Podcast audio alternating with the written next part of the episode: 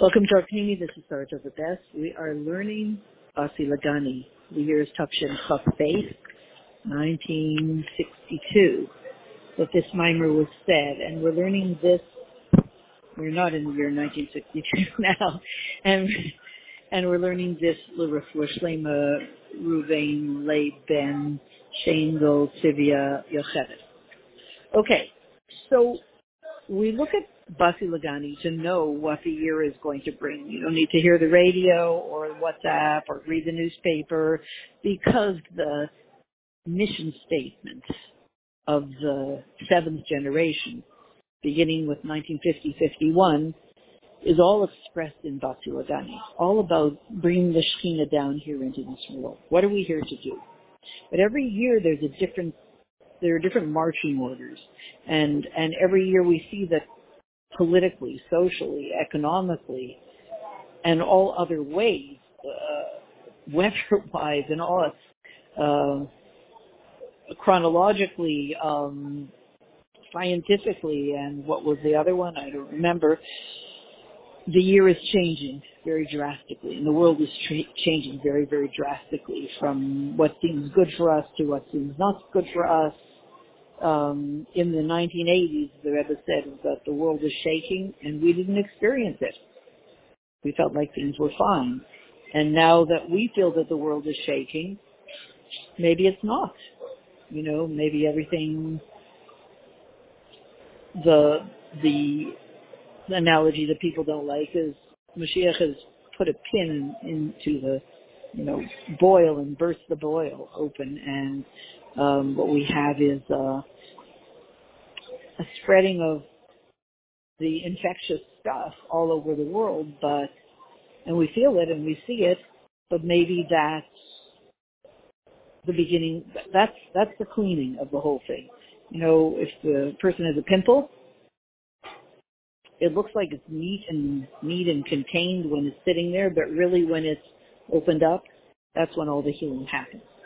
So what's this year going to be all about? So we are in we are in Sif Aleph of Session Trust Space, the second part of it. We're just going to do a small part.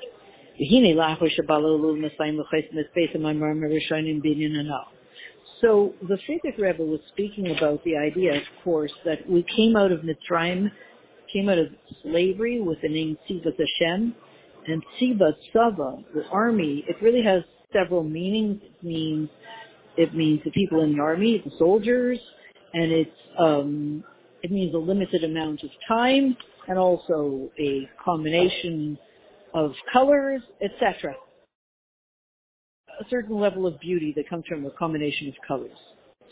So um, here,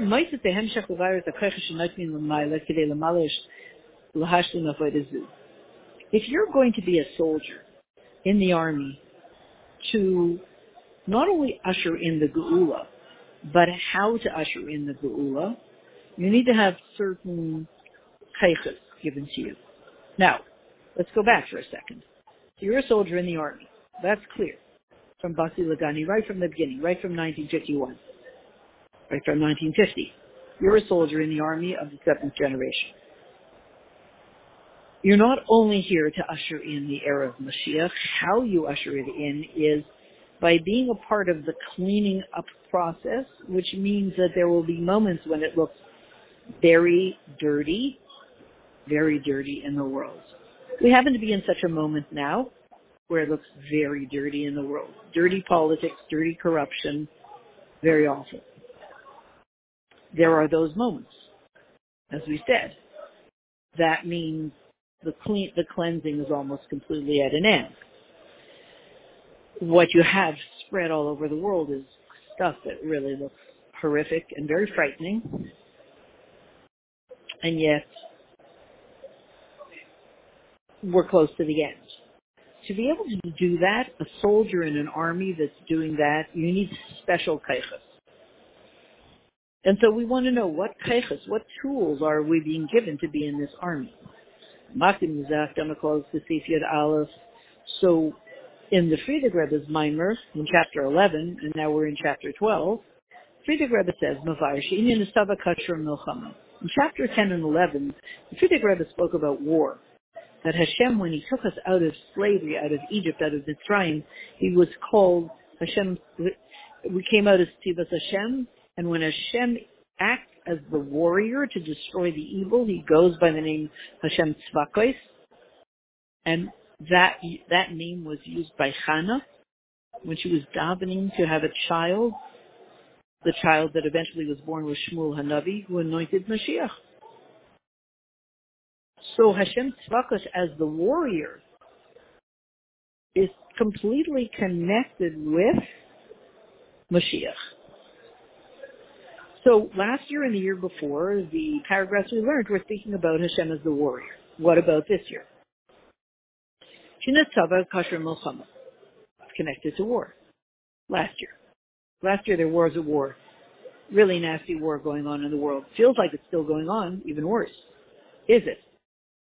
Because we have to realize sometimes when the war is over, it's like the chicken without a head. It's a chicken that's a dead chicken. It sure acts alive. So we don't know if the war that's going on in the world right now is a live war or a dead war. Is it a war that's over to the eyes of Mashiach, but in our eyes we still see it?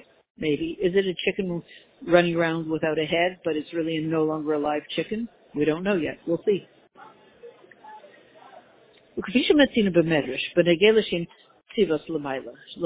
So this name Tzivas, Tzivas Hashem or Tzvakos above, Shanasa Yedei.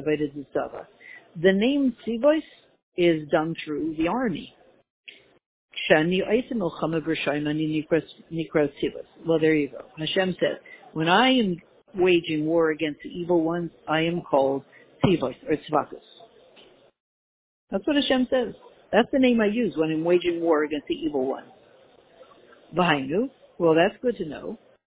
This wouldn't be mentioned in this year's Mimer if we didn't understand that Hashem is waging war against the evil ones. They do look like they're winning, but you can't win if Hashem is waging war against you. You could just look like you can win. Behind your shaklot, so Vaidis B'nai Yisrael behind Hagatam Ba'elam, durchgehend die Welt, al Piatar Mitzvahs, Lipol Shal Oim Yisnagel, Piatar Mitzvahs, Liboifen Shal Because the whole of Vita that the Jewish people do when we go through life in the world and when we do Torah mitzvahs and we devote ourselves to making sure that the world acts, the world conducts itself according to Torah mitzvahs, we need to go to war to get that going. There is a certain resistance of the world to do that, to be transformed, and that creates a war. Uh, Afus Okay. Mavire, and the Frierdiker Rebbe is explaining in his chapter 11 and 12. There are two things that happen in war. Echad, so when you do a war, one of the things is the average army is looking for the goodies that they get once they win the war. You know, they wander among the soldiers that were defeated and they get all the gold and silver and everything that fell out of everybody's pockets and they go get a lot of money. There's the booty of war. There's also the booty, the spoils of spiritual war. So that's one of the things that happens from a war. I guess not all soldiers would be highly motivated to fight and risk their lives unless they knew they were going to get all those treasures at the end. So that's one thing you do in war, the base. The other part of the war is more lofty. The reason for fighting a war is because you want victory. Why do you want victory? Because the king wants victory. If you're a true soldier of the king, the king wants victory. Victory of truth. The king wants victory. And for him you want it. So you will put your life on the line to fight that war.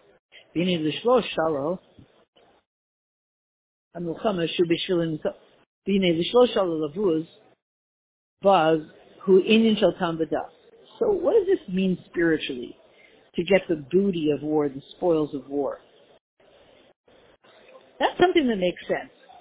You know, you go up to a soldier, you say, are you in this for the gold and silver at the end? Well, yeah. Most soldiers, if they're honest, they'll say, well, yeah, why would I do it otherwise? Makes sense. Why wouldn't you go to war? It, for some soldiers, that kind of wealth is worth, worth risking their life for. So they made a calculation. I'll go to war, and if I survive, I'll be rich. I'll do it. I'll pitam with us.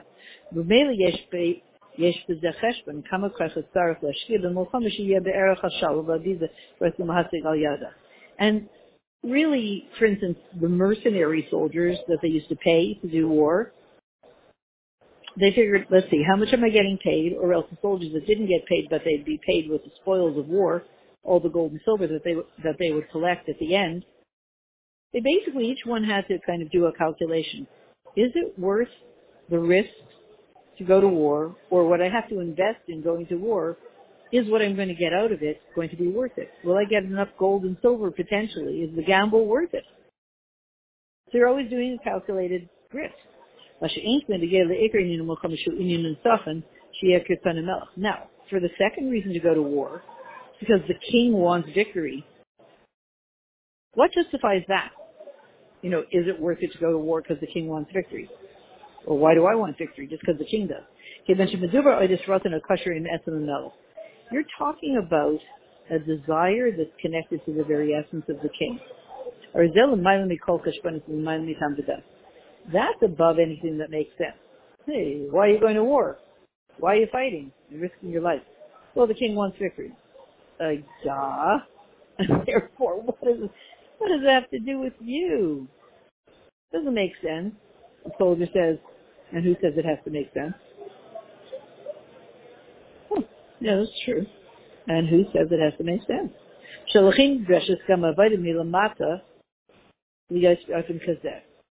So that means when you're going out to fight that war, you're fighting a war. If you're fighting it for the second reason, because the king wants victory, you're fighting it in, not in a way that's logical, and the way you're going to do it is also not going to be logical.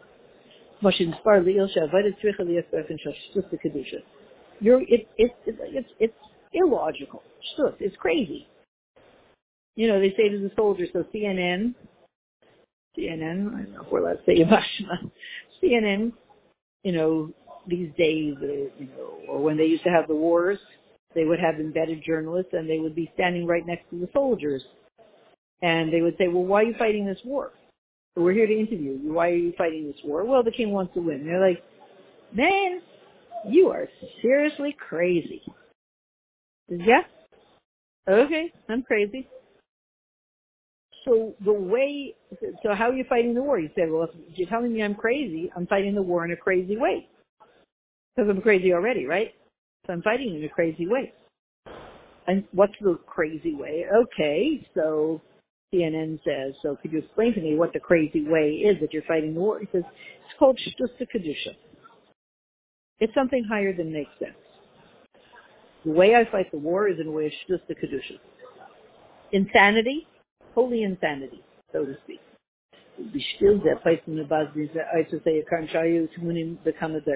Now, the king appreciates this kind of approach incredibly. So the king says, wow, you guys are really loyal. You're being called crazy. You're fighting the war in a crazy way, in a way of shtusa kedusha. I will open the coffers, open the ch- treasure chest.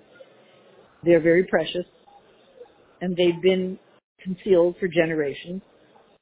And I'm going to take all the treasures and I'm going to give them over to the heads of the army and give those out to the people in the army, the soldiers.